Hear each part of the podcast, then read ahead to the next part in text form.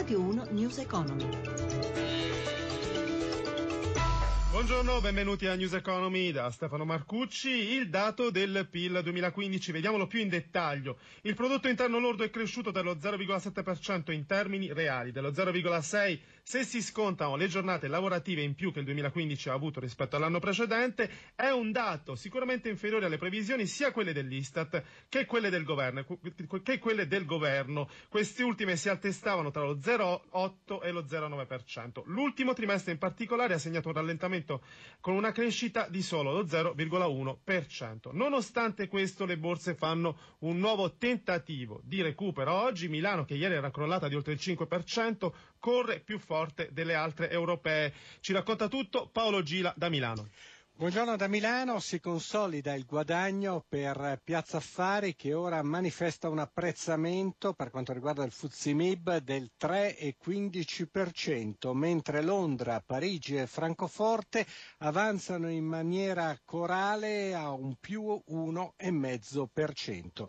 Tornano evidentemente gli acquisti sul comparto bancario, con degli apprezzamenti che sono anche superiori al 5-6%, ma bene vanno anche gli energetici, con il prezzo del petrolio che torna a salire e troviamo il WTI a $27,40 e il titolo ENI si apprezza di oltre il 3%. Sul versante dei titoli di Stato lo spread si riduce, scende a 144 punti base con il rendimento dei BTP a 10 anni all'1,66%. È calma piatta. Sul versante monetario l'euro incrocia il dollaro poco sotto quota 1,13.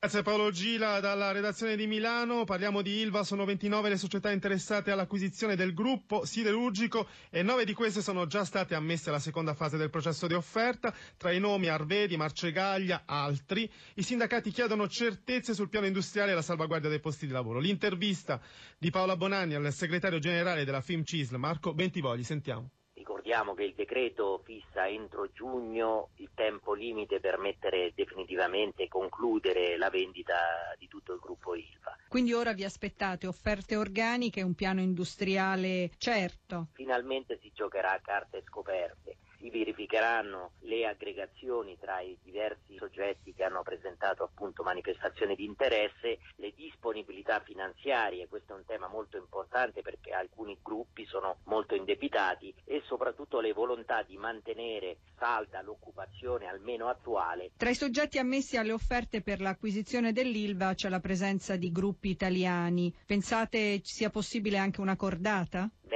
Se guardiamo i soggetti italiani presenti è inevitabile che ci siano delle cordate, perché le necessità finanziarie e anche industriali per procedere all'acquisizione sono molto impegnative. Per quello che mi riguarda non è importante l'italianità o meno del soggetto che acquisirà, l'importante è che ci siano prospettive certe, ambientalizzazione recuperata come invece non c'è stata in quest'ultimo periodo. Nel 2015 scesi i prezzi dei biglietti aerei, per quelli intercontinentali si parla di un meno 2,9%, mentre per gli europei si arriva a sconti del 4,3%. Lo dice il rapporto dell'Ibar, l'associazione delle compagnie aeree, sull'andamento del traffico aereo in Italia nell'ultimo anno. Amalia Carosi.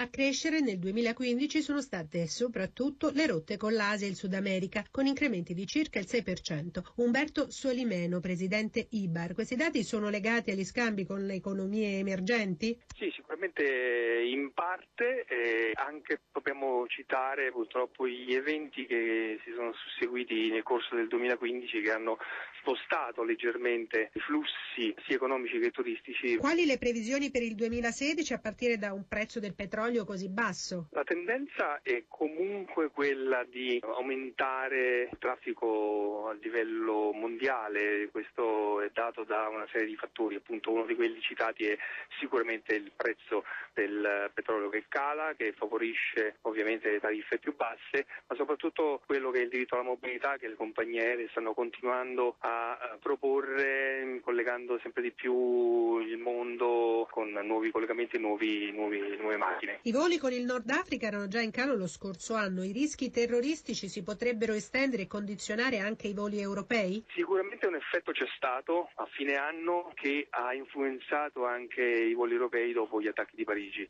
News Economy a cura di Roberto Pipan si ferma qui, grazie a Cristina Pini per la collaborazione, a Gianni Tola per la regia, grazie per averci seguito, a Stefano Marcucci buon proseguimento su Radio 1. Radio 1 News Economy.